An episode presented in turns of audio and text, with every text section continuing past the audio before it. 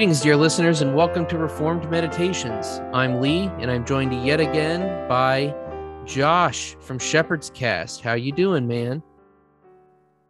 Great. How are you doing, Lee? Is this thing on?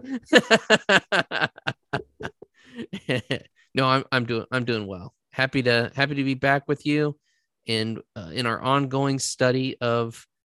Did we decide how we're calling it? The gospel the Mark Mark's gospel account. Is yeah, that our gospel account? It's not. It's not Mark's gospel. That's right. It's a, so that's our agreed nomenclature. This is the gospel account of Mark from Mark. Gospel Mark's either Mark's gospel account or the gospel account from Mark. Or according to Mark. According to Mark. Okay. Okay. According to Mark.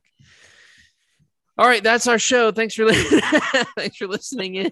We got that all hashed out now. yeah, that's it. That's all we were here for. so we managed to turn those first uh, eight verses last time into an entire hour of discussion. So I think we deserve some sort of award for that. Amen. Whatever the like the rock. I was hoping maybe to come up with some sort of reformed version of a Dundie or something. But oh well. It'll be a bearded guy. It'll have to be a bearded guy. It's just the a picture honorary of... beard. a beardy. Yeah. I like it. So tonight we're we're looking at Mark 9 through 15, I believe. Is that what we agreed on? Or 14? Oh, we did 15. Three headings. 15. That's right. That's right. You know what you're talking about. Sure. Cool. I wrote it well, down. would you like to do the honors and read our text for for this episode? Absolutely. You did it last time, so we'll go ahead. It's fair, fair right. and equitable. In those days, Jesus came from Nazareth of Galilee and was baptized by John in the Jordan. And when he came out of the water, immediately he saw the heavens being torn open and the Spirit descending on him like a dove. And a voice came from heaven You are my beloved Son, with you I am well pleased. The Spirit immediately drove him out into the wilderness, and he was in the wilderness for forty days, being tempted by Satan. And he was with the wild animals, and the angels were ministering to him. Now, after John was arrested, Jesus came into Galilee proclaiming the gospel of God and saying, The time is fulfilled and the kingdom of God is at hand. Repent and believe in the gospel. That is the reading. Nice. Very nice. So, what do you think about that? the baptism of Jesus. This isn't hotly debated or anything. No, uh-uh. No, by no one. Exactly no one. Arius had it right, I think. okay, uh, go on about that a little bit. no, just kidding. Just kidding. All right. So he uh verse 9. In those days Jesus came from Nazareth of Galilee and was baptized by John in the Jordan. So Mark leaves out a lot of what, you know, Luke and everyone else picked up on. And uh, I think I kind of took a more harmonized approach whenever I was looking at this earlier today. Um, so at the same time, you got to look at kind of what John was saying to him, John the Baptist, not John the Presbyterian. Um, how he was telling Jesus, you know, not me, sir, you baptize me. mm-hmm. um, and kind of how Jesus said, suffer it now, John, just do it. yeah yeah, just do it. And uh and, and Jesus gives him an extra reason to, to fulfill all righteousness. Exactly. Which is a, a pretty interesting phrase for him to use. Um, because he was he was proclaiming a baptism for the forgiveness of sins.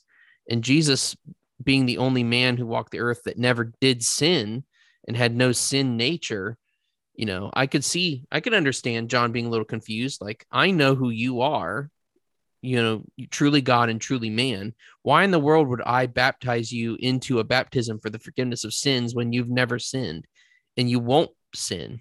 you, are not going to go on after this to sin either, like the rest of the people he baptized.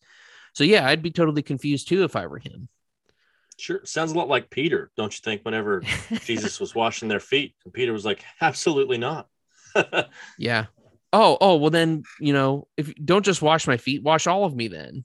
Like so either either don't wash me or wash all of me. No, washing your feet was enough. yeah, and I so I think this is a this is a strong a, a compelling proof of of our conviction as credo Baptists, you know, because this is Jesus uh, born as a Jew would have received the covenant sign of circumcision uh, at on the eighth day of his life uh, and yet here he is receiving this extra sign. Uh, at least in the Jewish mind, it would be seen as an extra sign, right? It was kind of scandalous for the people who were being baptized by John at that time. Why in the world would they need to be baptized by this guy?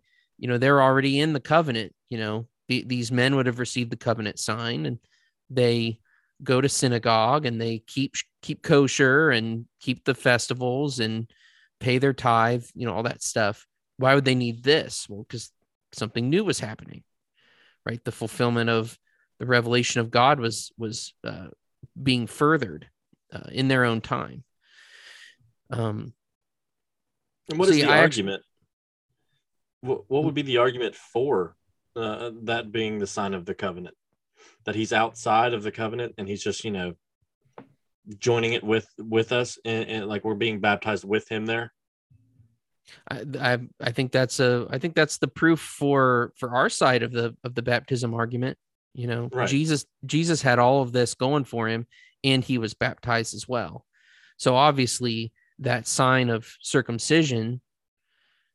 You know, we don't. Nobody holds that that Jesus was circumcised twice. You know, or or that the baptism counted for circumcision.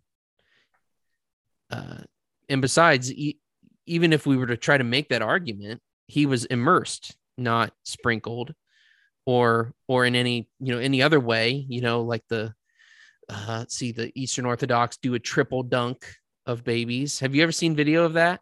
It is the most it's horrifying. It's the most traumatic looking thing i've ever seen. Those babies aren't even crying. They're just so panicked. It's actually kind of impressive in that way but they've got to be yeah. soaking wet. I wonder how many babies have been flung across the room. Uh-huh. Yeah either dropped on their head in that basin because they're baptized upside down in as well, basin, head right? head down into the basin, yeah. and then and then brought up head up too. Um, so I can't imagine how many babies' heads have hit the bottom of that basin, but ugh, scary. A little bit of scary, baby scary. Syndrome. That's right. they won't get it if a priest does it, right? yeah, I guess not.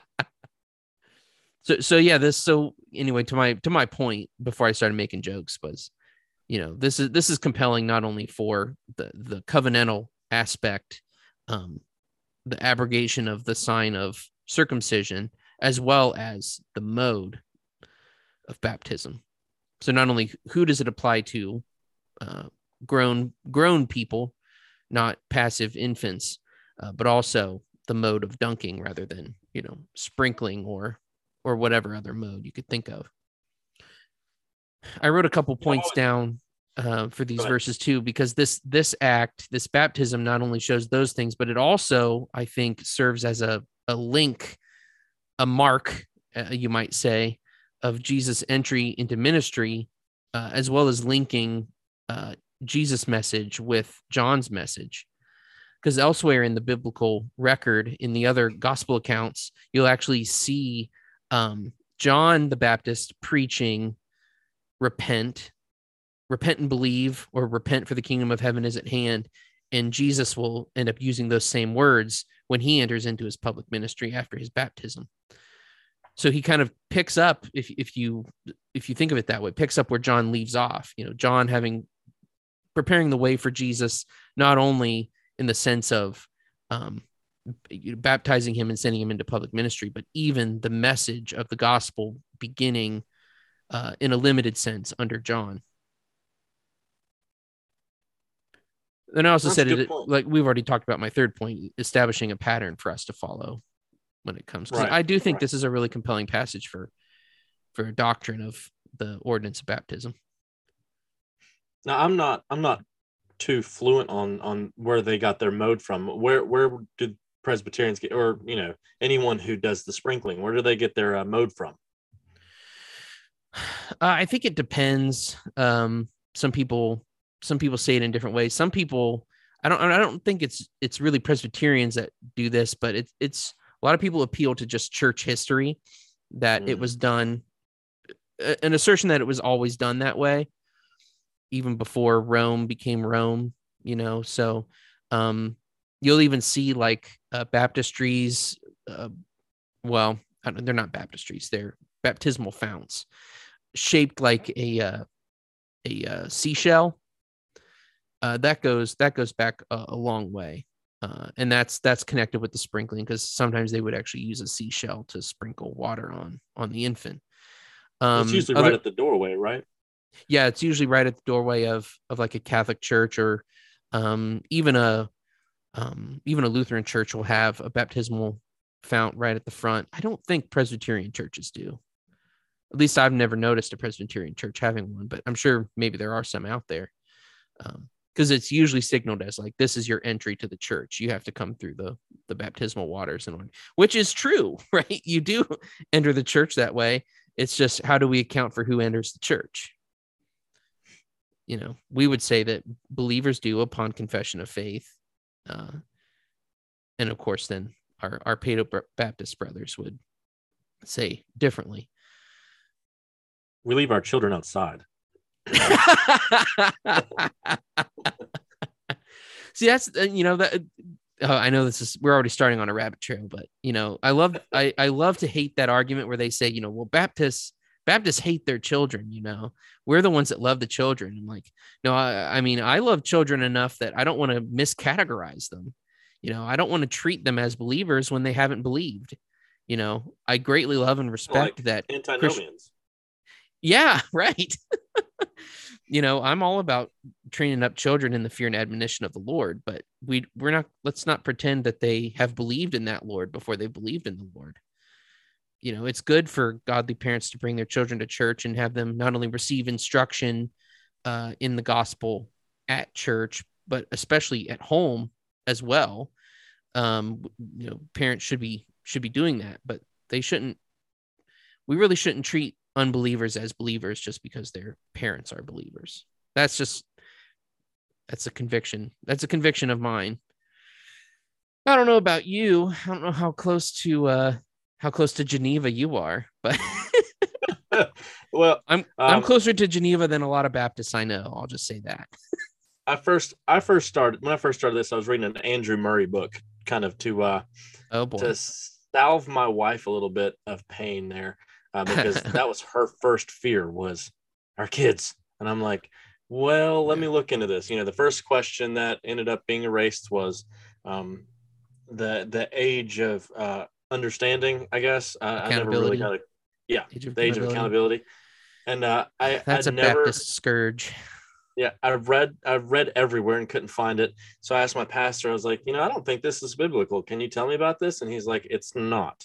And I was like, awesome so let me let me go find a book that can can help me outside of this. So I ended up reading an Andrew Murray book, and it was very um, before I realized, you know, all the ins and outs here. It was very uh, covenant related, um, and I taught at, at the beginning it was no, they're they're saved under us, and then the more I get into it, the more I'm like, actually, wait a minute, that doesn't make any sense whenever you really dive into it. If I'm telling everyone that I've been sinful since birth, hellbound since birth, how could I possibly be consistent and say, but my kids, they're fine. Kids are fine.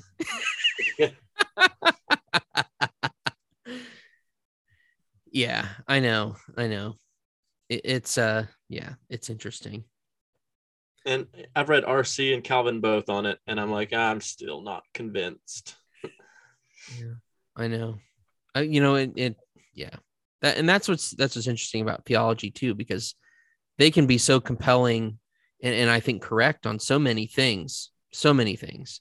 And yet there will be, there will be parts that we don't agree with, no matter how compelling they seem to be on others. You know, you, we, none of us can be 100% right on everything. it's impossible. Mm-hmm. Uh, how willing are we to make peace with that? I, I'm, you know, that's that's the question.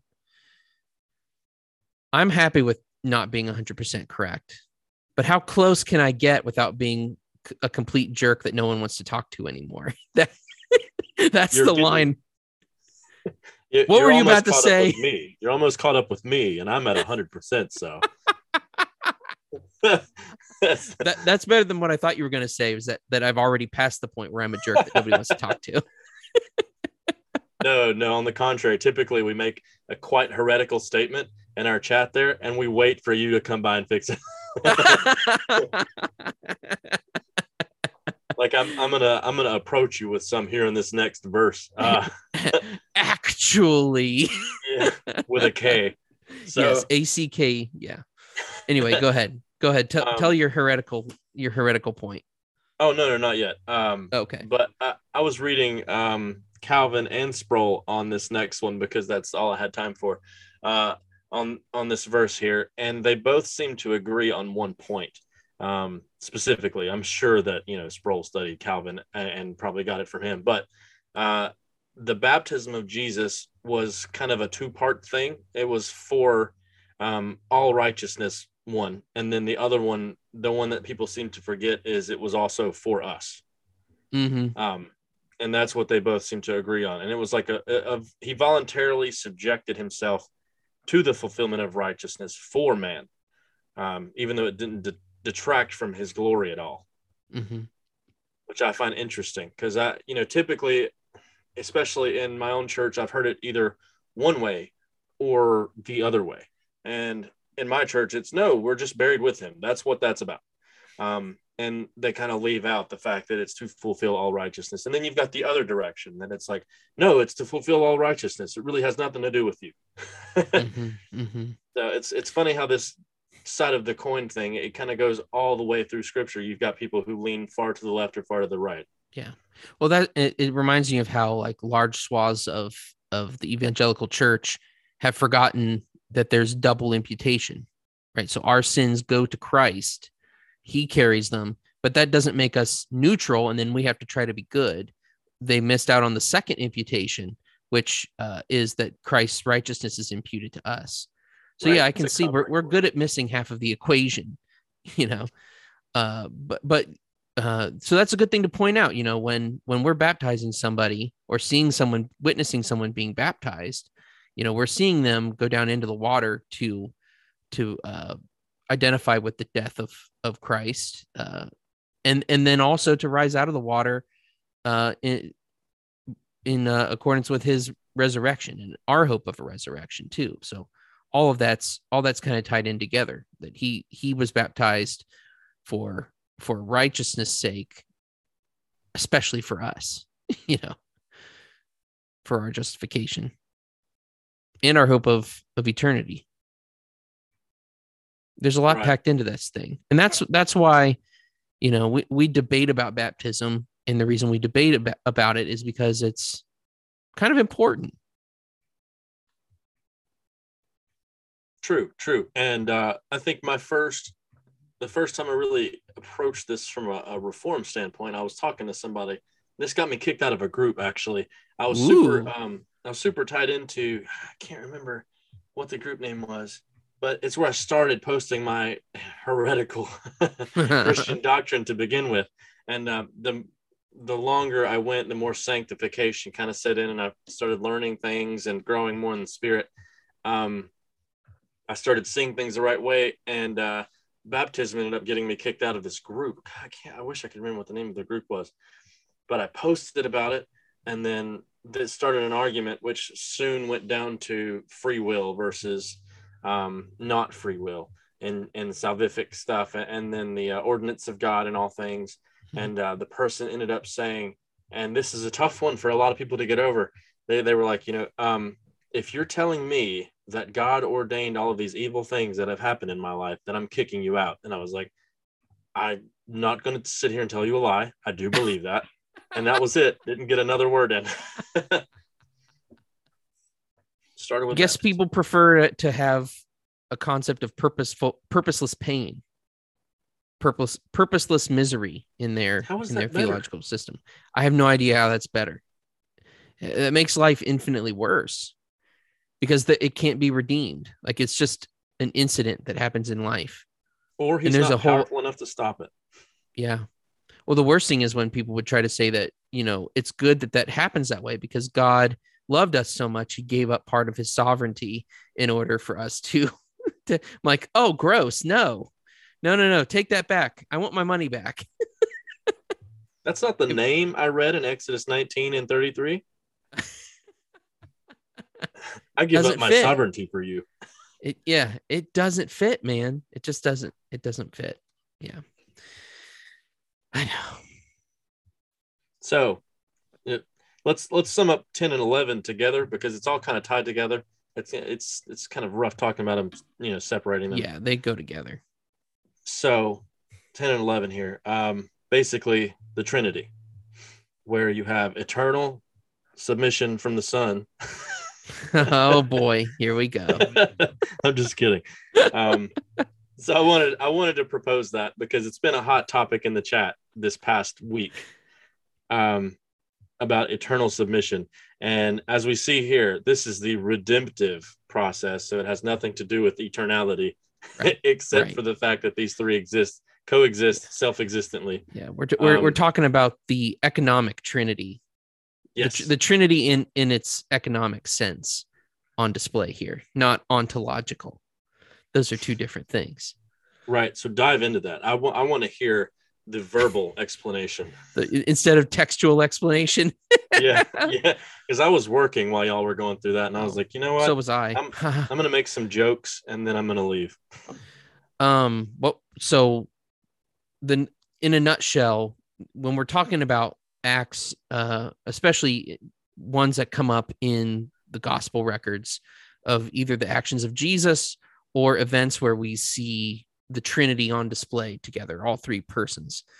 Um, these are evidences of the economic Trinity, which is kind of a stinky phrase because you know there there's not more than one Trinity, you know, based on these adjectives.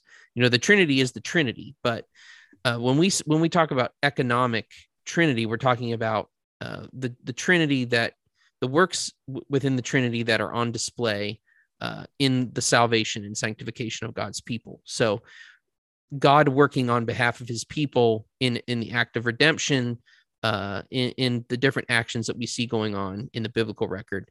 These are evidences of the economic activity of the Trinity. But when we're talking about the ontological Trinity or the the ontology of the Trinity, this is the we're talking about essences of the persons within the Trinity, within the Godhead. And so sometimes people try to equate the actions, the economic Trinity, with the ontological aspect of the Trinity or the the essence, um, the eternality, like you like you said before. And there, so there's a distinction between those things, and and that these kind of come to a head in that in the in the struggle on uh, eternal functional subordination or eternal subordination of the Son, or uh, there, there's a couple different acronyms for it, where we're taking the actions of Christ in his ministry, uh, in his work of redemption, which would be an economic action of Christ, which is subordinate, right? Because he he human he's uh, humbling himself and taking on flesh and coming to earth, entering human time instead of remaining outside of time in his glory, uh, and for a time puts on flesh, dies on a cross, lives a lives a righteous life, dies on the cross, uh, is raised to life, and ascends to the right hand of the Father. So people try So- to map map that onto his ontology as the Son, the eternal begot, the eternally begotten Son of God, and make him eternally subordinate in his function, which is where that acronym comes from. Okay. So what about now? This is just something I read recently. Um, would you say um, that this redemptive this redemptive process isn't finished yet, but his submission is? Yes, I would say his submission is. Yeah, Okay. yeah, yeah, because he's he's um the the whole function of the submission is uh in in service of not only establishing the new covenant, but even to go back to eternity for a bit. the his part in the covenant of redemption, which I know some some Calvinistic people don't affirm the covenant of redemption, but I do, and so uh, I'm going to use it in this explanation. But that's the covenant outside of time, made in eternity within the Godhead, to declare uh, the elect that there is a people for Christ um, to bring into the kingdom, a people for His own possession, uh, as we see in the Old Testament, and through the succession of covenants uh, that people would be marked out. The elect would believe in Christ. Uh, that all of the the marks, the types and shadows of the Old Testament would point to Him, and people would place their faith in Him.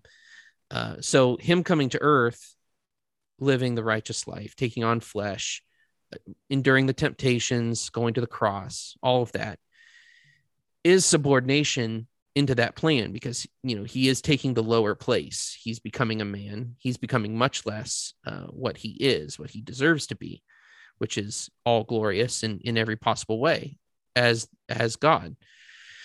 So yes that that that is a subordinate role.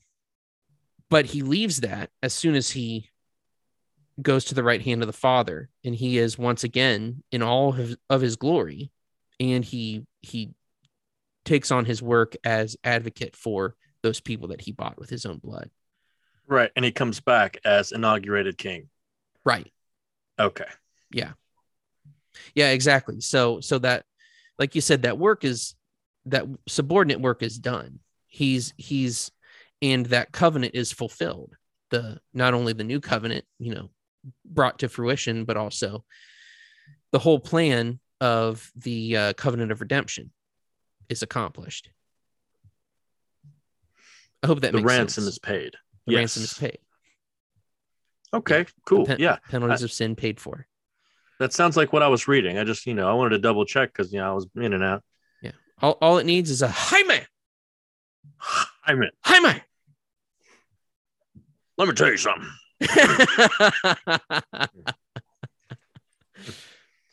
so yeah so so seeing the full trinity on display here is is remarkable. And and i i love i love these passages because it's just another another proof of the of the silliness of those unitarian cults that are pretending to be christian.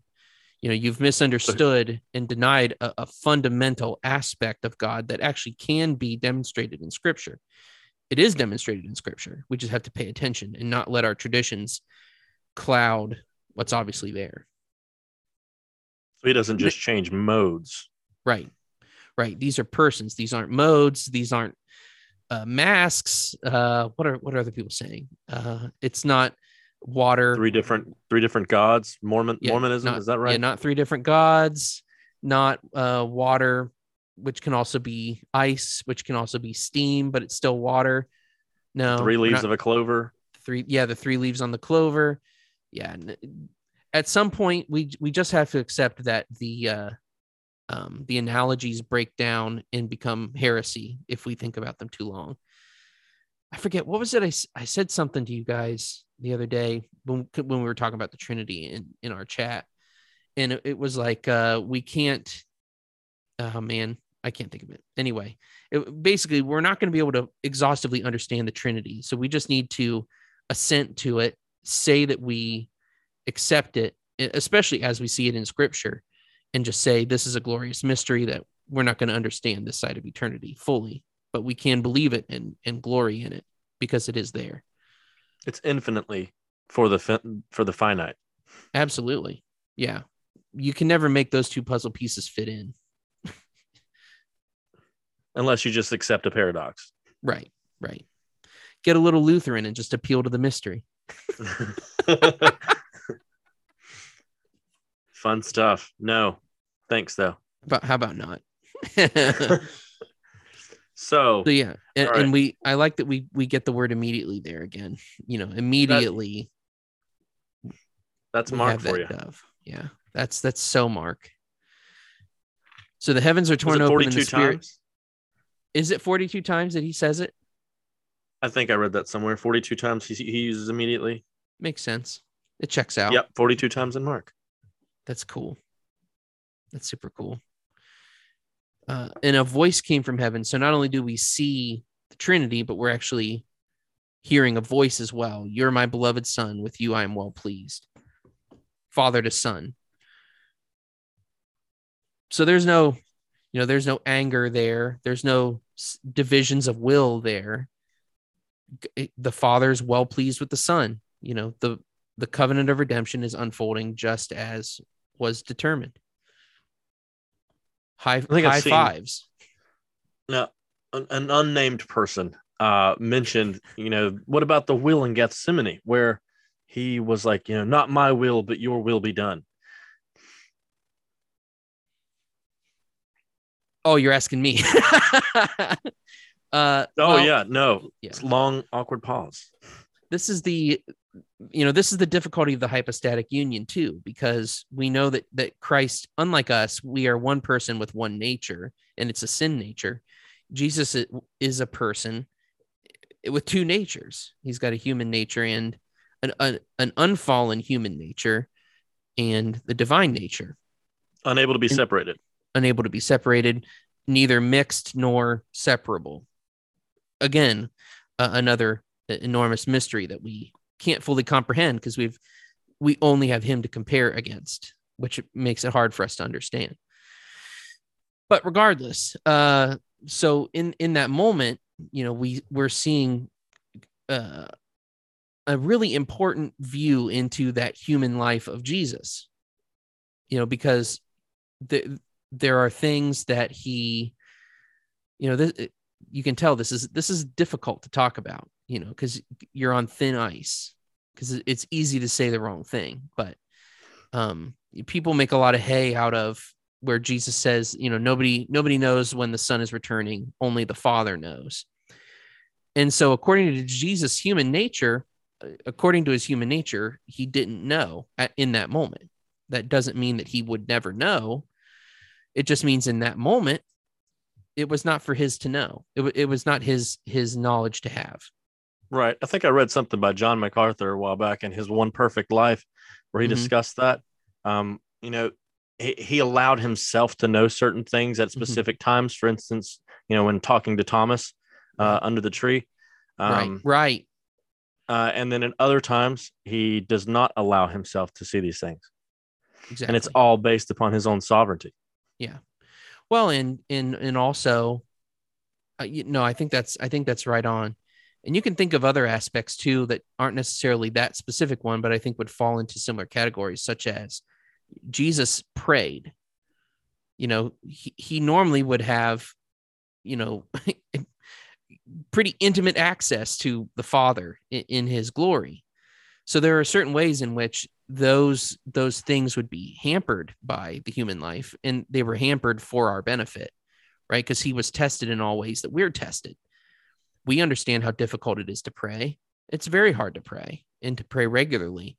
Jesus prayed regularly for us, you know, again for something not that jesus is merely a model he's not but there are many aspects of the life of jesus that are good to model after that's why when we talk about prayer we talk about you know separate come come away from all the noise you know go to a quiet place and and pray to your father in heaven well, i think you know jesus in that moment saying nobody knows except the father that's good for us to remember in our humanity Jesus took on humanity, but in our humanity, we don't know everything either.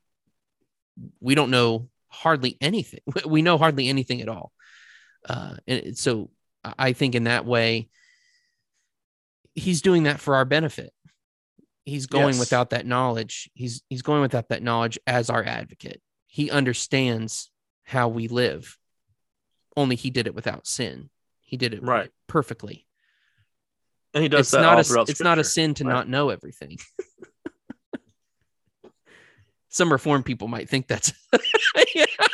you know, that's funny. Um, and, and the book I'm reading, or I, I just finished by Boettner, he, he actually makes the case for not necessarily that reformed people are the smartest, but where typically Calvinist churches popped up in the uh, in the early American history, um, that's typically where your schools would pop up. Yeah. Uh, that most of the time your Calvinist areas were more educated And it's mm-hmm. because they felt that they needed to know their Bible. So they educated themselves and their children. Yeah.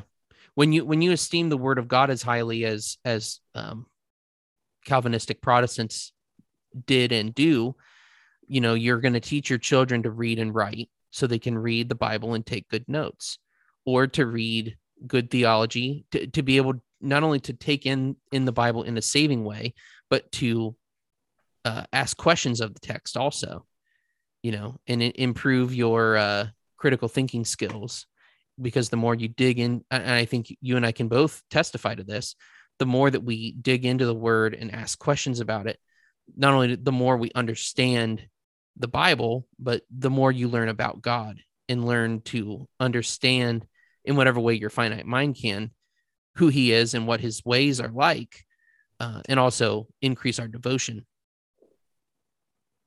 I think it's i think all that stuff education is a huge boon for that not saying it's mm-hmm. necessary to love god but man that's it's helpful in in deepening your your knowledge deepening your faith that's true and i just i, I just read that in the in the the book you had sent over to me oh, um, about the whole about the whole reason for uh what the about truth series. Mm-hmm. Yeah, yeah. Um, and I actually highlighted that part. Just the preface of this book was quite quite nice. but basically, even in Hosea, he was saying, "My people are destroyed for a lack of knowledge," mm-hmm. and that's why they went into exile as well because yeah. they were famished and they didn't they didn't study yeah. or get to know their God. Yeah. Well, and and I know we talked about this in our in our first episode together, not in Mark, but before that. You know that that's a, that's a strength I see of the podcast, uh, the the Reform podcast world as well. You know, because the more resources we can get out there, the more encouragement, uh, and maybe education, maybe not, but even just in the realm of application, being able to think through texts of scripture and ask questions and and apply the word to ourselves and to our own lives uh, right. Core is Christianity good. is great for that. Yeah. yeah, isn't it?